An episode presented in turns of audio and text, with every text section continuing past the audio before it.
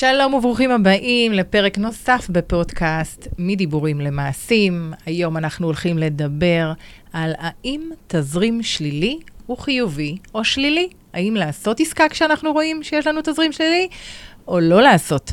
אנחנו הולכים להיות עם פרק טעון, אה, פרק, אני הייתי אומרת, גם קצת רגשי, אבל אין מה לעשות, אנחנו הולכים לדבר על הכל בצורה ישירה, כנה ואמיתית, לשים את הדברים על השולחן. פתיח ומתחילים.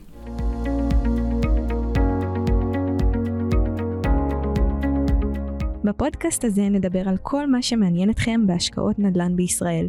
איך להתחיל, מה עושים, איך לזהות הזדמנויות. נדבר גם על הצד המנטלי, איך להתמודד עם כל הפחדים והדברים שמציפים אותנו, והרבה פעמים תוקעים אותנו לבצע את המטרות הגדולות שלנו, והכי חשוב, איך נממן את כל החגיגה הזאת.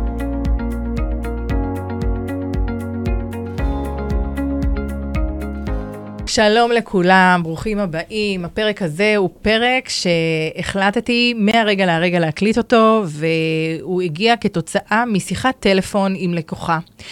הסיפור מתחיל כזה, בצורה כזאת. אני ביום אה, חמישי נפגשתי עם אה, זוג מקסים שבאו וישבו, אה, לזוג יש 600 אלף שקל, הם אה, החליטו שהם רוצים לעשות מהלך ונקרא אה, לזה להיכנס למים ולקנות את דירת ההשקעה הראשונה שלהם. עכשיו, הרעיון של לקנות דירת השקעה אה, הוא רעיון שהתבשל אצלם, הם, הם מגיעים מוכנים לקנות את הדירה הזאת. אה, ו... כי בדרך כלל מה שקורה לנו, ואנשים שמגיעים לקנות דירה, אז הרבה פעמים יש להם חסמים. ואם uh, תקשיבו לפודקאסטים, הפרקים הקודמים בפודקאסט, אתם uh, תראו שאני מדברת על הבשלה. כל בן אדם יכול לקנות דירה, ויכול לעשות את זה, אה, לקנות דירה ועוד דירה ועוד דירה ועוד דירה, וזה נשמע כזה לא הגיוני, אבל כולם יכולים לעשות את זה. מה שחסר לאנשים, שאנחנו מצד אחד רואים אחד שעושה את זה, ועושה בכמויות, קונה ומוכר וקונה ומוכר, ויש כאלה קונים וקונים וקונים ולא מוכרים, לעומת אחרים שלא עושים, זה המקום של הבשלות. המקום של האמונה שמה שהם עושים הוא נכון, המקום של האמונה שמה שהם עושים לא יסכן אותם, לא יסכן את המשפחה שלהם, לא ישים אותם במקום שהם פתאום הם לא יכולים לעשות שום דבר. אה, האינטראקציה שלנו עם כסף, האם היא, היא חיובית או האם היא שלילית, האם כסף זה, זה אתגר מאוד מאוד גדול להשיג, או אם כסף זה משהו שאנחנו... יכולים או מאמינים שהוא יגיע, כי כסף הוא לא אישו בחיים. דרך אגב, אני אומרת את זה לכולם, לכל מי שהוא מגיע אליי ואומר לי, מה, אבל אין לי כסף, אני אומרת לו, כסף יגיע אליך ברגע שתחליט שהכסף יגיע אליך. ונכון שזה נשמע איזו אמרה אה, רוחנית כזאת, ומה היא אומרת, ואין לה בסיס ושום דבר, וכמובן, אני צריך לצאת לעבוד כדי להביא כסף, אבל אני אומרת, כסף מגיע ברגע שאתה מאמין שכסף מגיע לך והוא יגיע אליך. וזה מה שקורה. אנשים שלא שמים את הכסף כ issue, הכסף מגיע אליהם, והכסף המקום שלי, היחסים שלי עם הכסף, הם הרבה פעמים הפלונטר והתקיעות שלי מלהשיג את הדברים בחיים, ולא רק דירות, אלא גם דברים אחרים. אז בואו נחזור רגע לאותו זוג. הזוג הזה הגיע אליי כשהוא בשל לקנות דירה. זאת אומרת שהזוג יודע, דיבר, אה, עבד כבר על, על כל הדברים הכי הגיוניים ולא הגיוניים של, והתרחישים, מה יקרה אם. כלומר, הזוג הגיע בשל. אז אין לנו את התקיעות הזאת. אבל מה? יש כאן עדיין תקיעות מחשבתית, אני קוראת לה, שהיא בעצם גורמת לנו לתקיעות של לא לעשות את הצעד שהוא הולך לקדם אותנו אל עבר המטרה. שבמקרה הזה המטרה היא לקנות דירה. אז הגיע זוג, 600 אלף שקל, הכנסות יפות, זאת אומרת שהם יכולים לעשות את המהלך, יכולים אפילו לרשום את ה... אה, לקנות את הדירה לילד, כי בעצם המטרה היא, המטרה שלשמה הם רוצים לקנות את דירת ההשקעה, זה שבעוד עשר שנים, הילדים שלהם, שהם ילדים גדולים, אה, כשהם אה, יגיעו לקטע אימא ואבא, בואו תעזרו לנו לקנות את דירת, דירת המגורים שלנו וכאלה, הם, הם, הם ימכרו את הדירה, ויהיה להם את ההון העצמי הדרוש כדי לתת להם את הספתח לחיים שלהם. זה, זה בעצם המטרה שלהם. והם יעשו את זה באמצעות דירה להשקעה. ואז אנחנו דיברנו על אה, דירה סדר גודל של אה, מיליון ארבע מאות, יש לנו 600 אלף שקל, כמובן שיש לנו גם מס רכישה, אז אנחנו לוקחים את, ה, אה, לוקחים את זה בחשבון. כמובן שאם בסופו של דבר הילד יקנה, או הילדים, כי אפשר אולי לקנות ביחד, אז אם הם יקנו את הדירה, אז להם אה, לא יהיה מס רכישה, אבל אנחנו הלכנו על תרחיש שאנחנו קונים עם מס רכישה. זאת אומרת, לקחנו בחשבון גם את המיסים, את העלויות מסביב, ובעצם לקחנו לנו בעצם סדר גודל של 500 אלף שקל. זה ההון העצמי שלקחנו לעצמנו, ודירה של מיליון 400. ואז כשאני לוקחת דירה של מיליון 400, 500 אלף שקל אני מביאה כהון עצמי, 900 אלף שקל אני לוקחת כמשכנתה, אז יש לי כאן בעיה. למה? כי אם אני מגיעה כדירה להשקעה, אני יכולה לקחת רק 50% משכנתה, זאת אומרת, אם אני מגיעה לבנק, אני יכולה לקחת רק 50% משכנתה, ואז ההחזרים שלי, קודם כל אני צריכה להביא יותר הון עצמי מהבית. אה, נגיד, במקרה של אם לקחנו דירה של מיליון 400, אז 700 אלף שקל פלוס 100 אלף שקל, אפילו 150, אפילו 150 אה, הוצאות נלוות, אז בעצם אני צריכה 850 אלף להביא כהון עצמי. אבל אין להם. אז אמרנו, אוקיי, ניקח את המשכנתה לא דרך אה, הבנק, אפשר לקחת אותו דר, אה, את המשכנתה דרך אה, חברות חיצוניות. יש חברות פרטיות שנותנות משכנתאות, ויש את אה, חברות הביטוח, שאז הן נותנות יותר מ-50 אה, אחוז. אז הלכנו על הדבר הזה, ומה שקרה זה שכשעשינו את התחשיב, יצא לנו שההחזר שה, החודשי עבור אותם 900 אלף שקל יהיה סדר גודל של 5,500 אלף שקל, והשכר דירה שאנחנו אמורים לקבל מאותה דירה של המיליון 400, הוא יהיה בסדר גודל של אה, 4,000 שקלים. זאת אומרת שיש לי כאן 1,500 שקל של תזרים שלילי. עכשיו, אני רוצה להגיד, וזה חשוב מאוד, היום הריביות גבוהות, הרבה הרבה יותר ממה שהיה לפני שנה, לפני מה שהיה שנה וחצי, שנתיים. כמובן, כל מי שלקח את המשכנתה דאז אומר לעצמו איזה ריביות היו לנו ואיזה כיף ואיזה מזל שאנחנו בריביות האלה. אבל היום הריביות גבוהות, וכשאני מסתכלת על החישוב הזה, אז הרבה אנשים באים ואומרים, רגע, אם הריביות גבוהות, אני לא הולך לקנות דירה, לא שווה לי. עשה לי אה, איזה אחד, אה, אחד מה, מהאנשים שדיברתי איתם בטלפון, עשה לי חישובים, אמר לי, רגע, כמה התשואה? התשואה היא 3 אחוזים, אז אם אני משלם אה, ריבית של 5 אחוזים, או אפילו ריבית, יש כאלה שגם לוקחים ב-6 אחוזים, כן? אבל בוא נגיד שריבית הממוצעת, נגיד לכיוון ה-5 אחוזים, אז זה לא שווה לי, אני נמצא במינוס.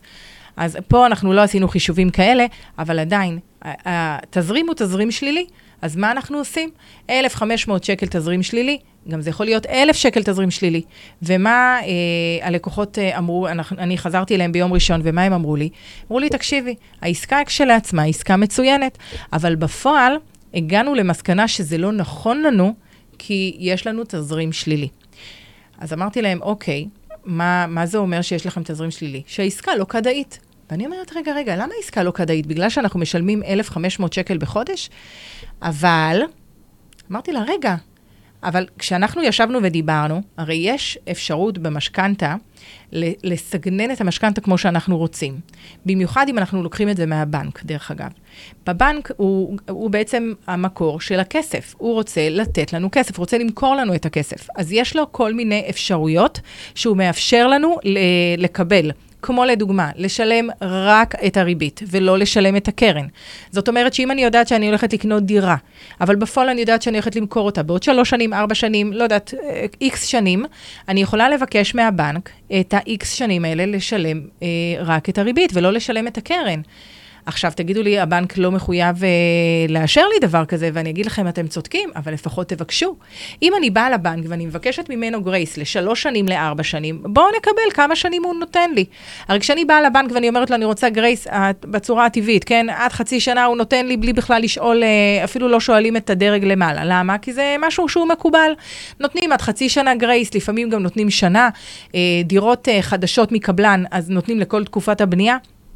אז אם הם יכולים לת... לתת לי לכל תקופת הבנייה, הם יודעים גם לתת לי מעבר לתקופת הבנייה.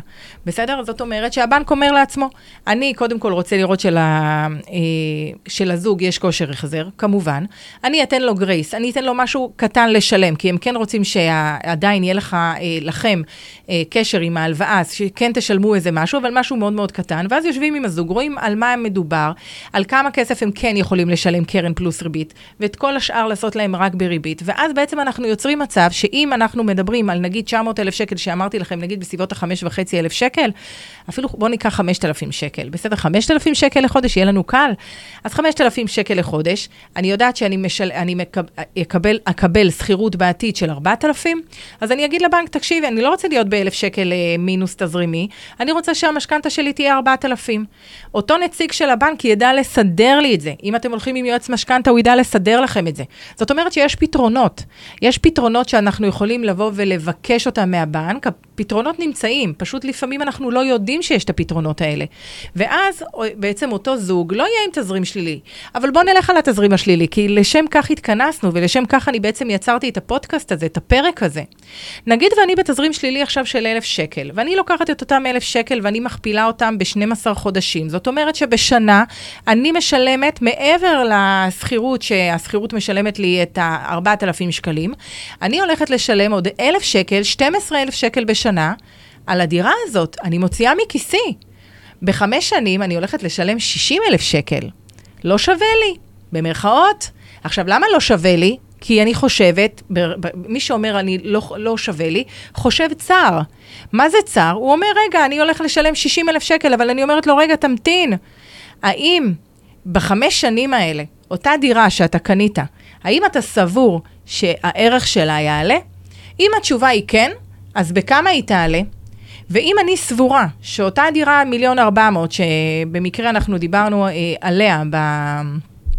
אה, ב, אה, בשיחה שלנו, אותה דירה היא תהיה סדר גודל של מיליון אה, שמונה מאות, מיליון תשע מאות בעוד חמש שנים, אז אני מבינה שיש לי כאן חצי מיליון שקל. חצי מיליון שקל של עליית ערך. אז יבואו, יגידו לי הנשמות הטובות, רגע, אבל יש מיסים, זו דירה לא ראשונה שלו, והוא ישלם מס שבח. אז נכון, אז יהיה לו, אז הוא לא ירוויח 500 אלף שקל. הוא ירוויח אחרי מיסוי ואחרי כל הדברים האלה 350 אלף שקל. אבל האם יש לי איך להשוות 60 אלף לעומת 350 אלף רווח? אז מה שאני אומרת הוא חד משמעית, במידה, ואני יודעת שהערך של הנכס שלי, שאני הולכת לקנות אותו, יעלה, לעומת ה-60 אלף שאני צריכה לשלם, בהגדרה של חמש שנים, ואני לוקחת חמש שנים כי כדי ליצור רווחים מנדל"ן, אני לא יכולה להסתמך על מה יקרה בשנה הבאה, אלא אני לוקחת פרק זמן של לפחות בין שלוש לחמש שנים. אז חד משמעית כדאי לקחת את העסקה. אז לבוא ולהגיד, יש לי תזרים שלילי, העסקה הזאת היא לא כדאית לי, או לדוגמה, כדוגמה אחרת, אני אתן את אותו אה, אדם שדיבר איתי בטלפון ועשה לי חישובים של התשואה. אם התשואה שלי בישראל היא 3 אחוזים, אבל בפועל אני משלם 5 אחוזים או אפילו 6 אחוזים, הוא אמר לי, במשכנתה, אז זה לא שווה לי, כי יש לי גירעון, כן? כי אני בעצם לקחתי הלוואה שהיא הלוואה כביכול לא טובה. הלו, זה ממש ממש לא נכון. הדבר הנוסף שאני רוצה שתיקחו בחשבון, ותיקחו עוד משהו, וזה טיפ לדרך. כשאני לוקחת היום, אני קונה היום נכס שאני יודעת שהערך שלו יעלה. לא, עוד פעם, אני מסייגת את דבריי, לא כל נכס שתלכו ותיקחו, הוא יהיה נכס מצוין. לא כל נכס שתבואו ותיקחו אותו, הוא נכס שהערך שלו יעלה. ואני יכולה להגיד לכם שיש אנשים שקונים נכסים והערך שלהם לא עולה. והערך לא עולה הרבה פעמים בגלל שלא הייתה התפתחות סביבתית, כי הערך יעלה כשיש התפתחות סביבתית, ולכן המקום שלכם זה לפני שאתם הולכים וקונים, לבדוק מהו פוטנציאל ההשבחה. אם פוטנציאל ההשבחה הוא גבוה, זאת אומרת, דברים בסביבה הולכים לקרות, לא דברים שאתם חושבים שיקרו, עליית מחירי הנדל"ן בגלל שהאנשים קונים את הנדל"ן בצורה שהיא אה, ללא, לפעמים אפילו ללא חשיבה. כן? לא מדברת על הדברים האלה. לא מדברת על קטע של... אה, אני גם אומרת אותם, הרי יש לנו בעיה של היצע, היצע הוא מאוד מאוד קטן והביקוש הוא גבוה. כרגע הביקושים התמתנו בגלל הריביות, אז אנשים לא הולכים לקחת את ה... לא הולכים לקחת משכנתה, לפעמים בגלל שהם לא יכולים, ואלה שיכולים, הם חושבים שהמחירים ירדו. אז אני חושבת ההפך, שהמחירים אוטוטו הולכים לעלות, ואנחנו רואים את מגמת העלייה, ואני חושבת שזאת ההזדמנות, שאנשים, מי שמקשיב לי עכשיו, והוא באמת רוצה לקנות נכס, זאת ההזדמנות שלכם ללכת ולמצוא מציאות דווקא עכשיו. דווקא עכשיו שהתקופה היא כביכול תקופה תקועה, שיש יותר, אה, אה, היצע. אה, היצע במרכאות, כן? של uh, דירות שכביכול יושבות על המדף, שהתקשורת רק מפחידה את, ה, את האנשים שרוצים ללכת לקנות דירות, מתוך מקום שהיא רוצה לראות איזה מגמה של uh, ירידה, אבל היא לא רואה, אז היא ממשיכה במגמת ההפחדה שלה.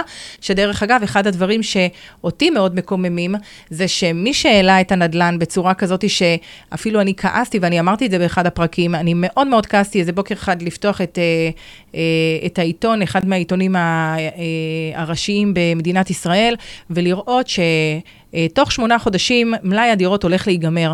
אני אמרתי, מה זה הכותרת המפלצתית הזאת? הרי ברור לכם שהכותרת הזאת היא יצרה בהלה לאותם אה, אנשים שחושבים שבאמת עוד שמונה חודשים ייגמר להם המלאי של הדירות של היזמים.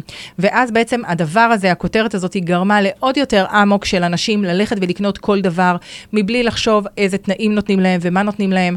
וכשאנשים מגיעים אליי ואומרים לי, שרון, אני צמוד למדד, או עשיתי עסקה ולא ידעתי על מה אני חותם, אתה ידעת על מה אתה חותם.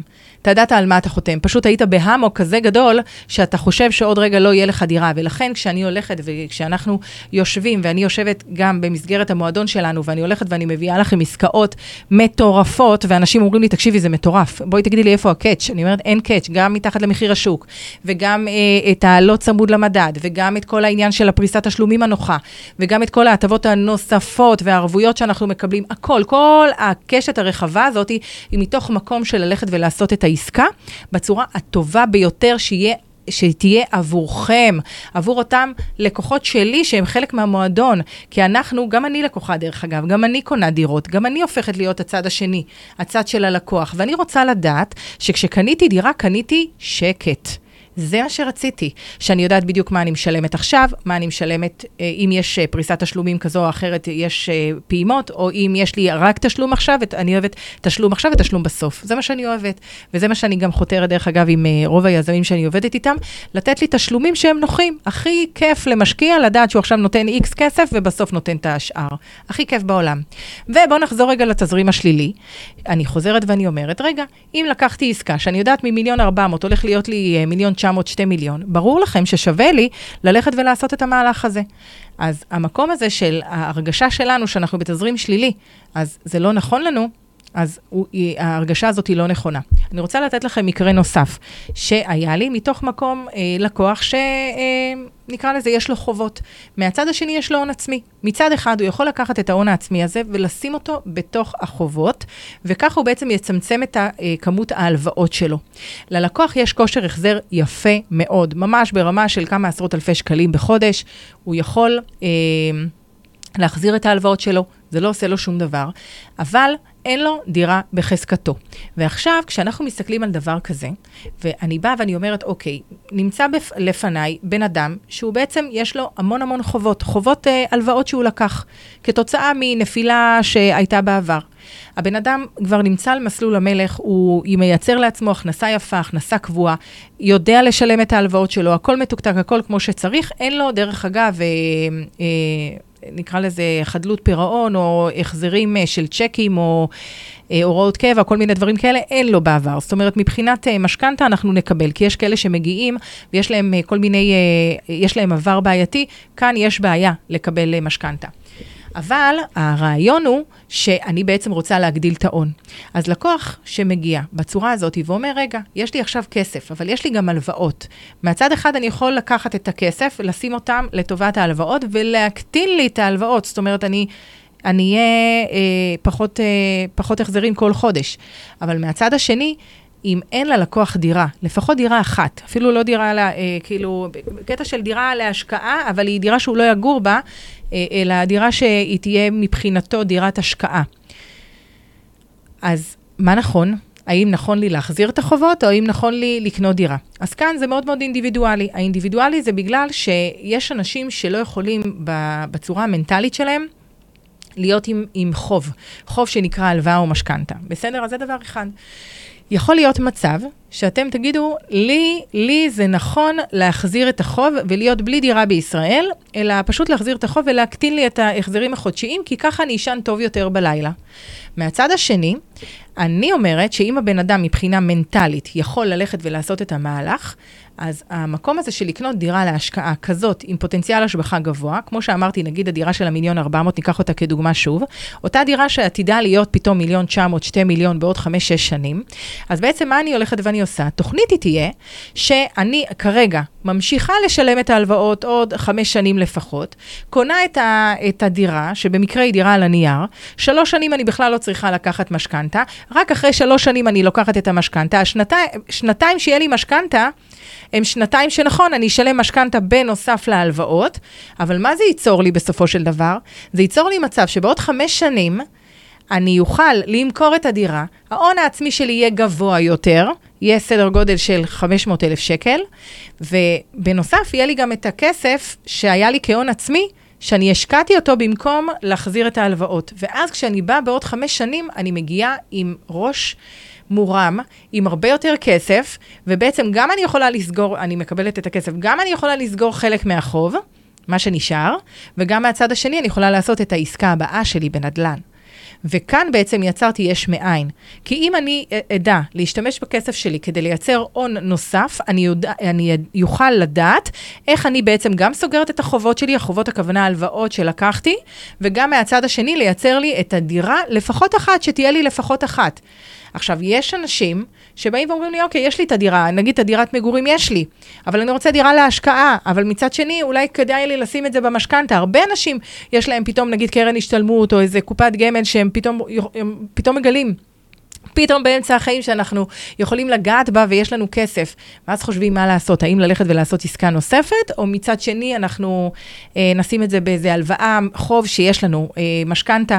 בסדר שאני קוראת להם חוב, חוב טוב, אבל עדיין כאילו המקום הזה, האם להשקיע או לא להשקיע, אני אומרת, כמובן, אה, זה מאוד מאוד אה, אינדיבידואלי, אבל אם אין, אין לכם ל, אה, את המקום הזה שהמשכנתאות או הלוואות יוצרות לכם זיעה קרה וקטע כזה שאתם לא יכולים לישון בלילה ודברים כאלה שנקרא לזה מנטלית, אתם לא יכולים ל, ל, לחשוב על זה שיש לכם, שיש לכם את ה...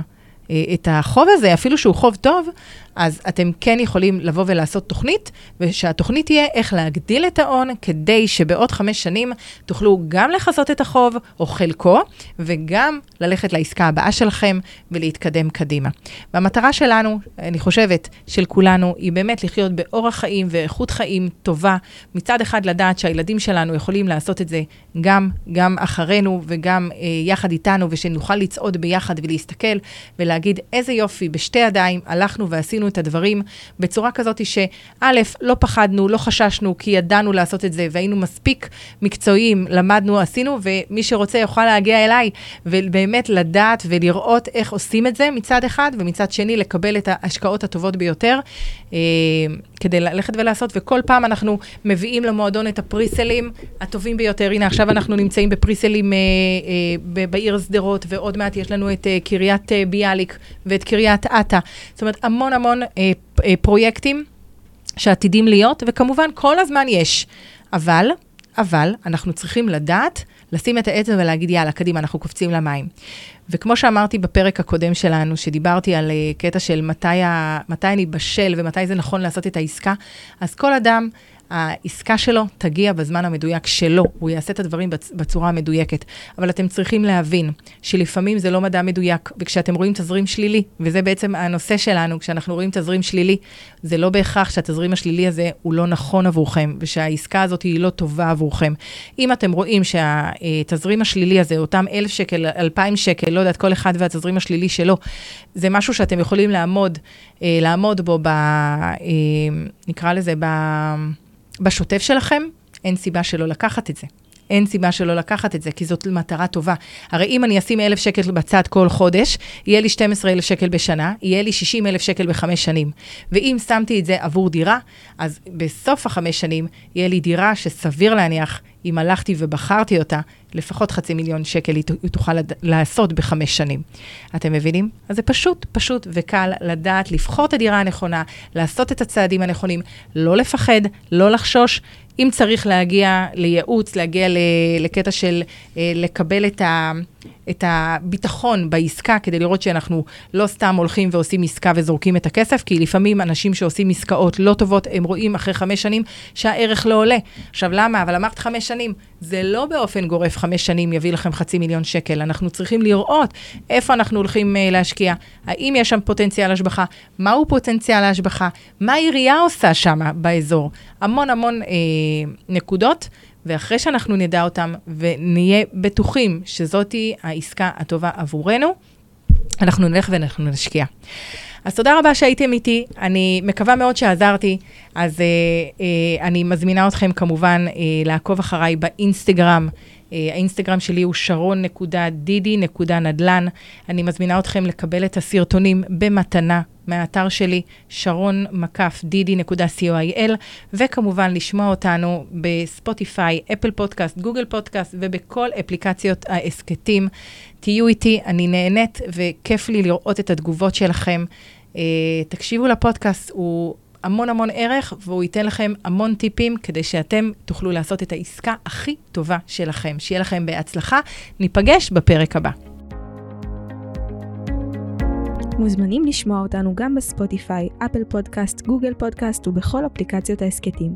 מזמינה אתכם להצטרף למועדון הנדל"ן של דידי, חינם, וליהנות לפני כולם מכל ההזדמנויות הנדל"ניות החמות בשוק, ומהמון ערך וטיפים חינם. ההרשמה דרך האתר שלנו www.sharon.didi.co.il או באינסטגרם שלנו sharon.didi.נדל"ן. קישור להרשמה בביו.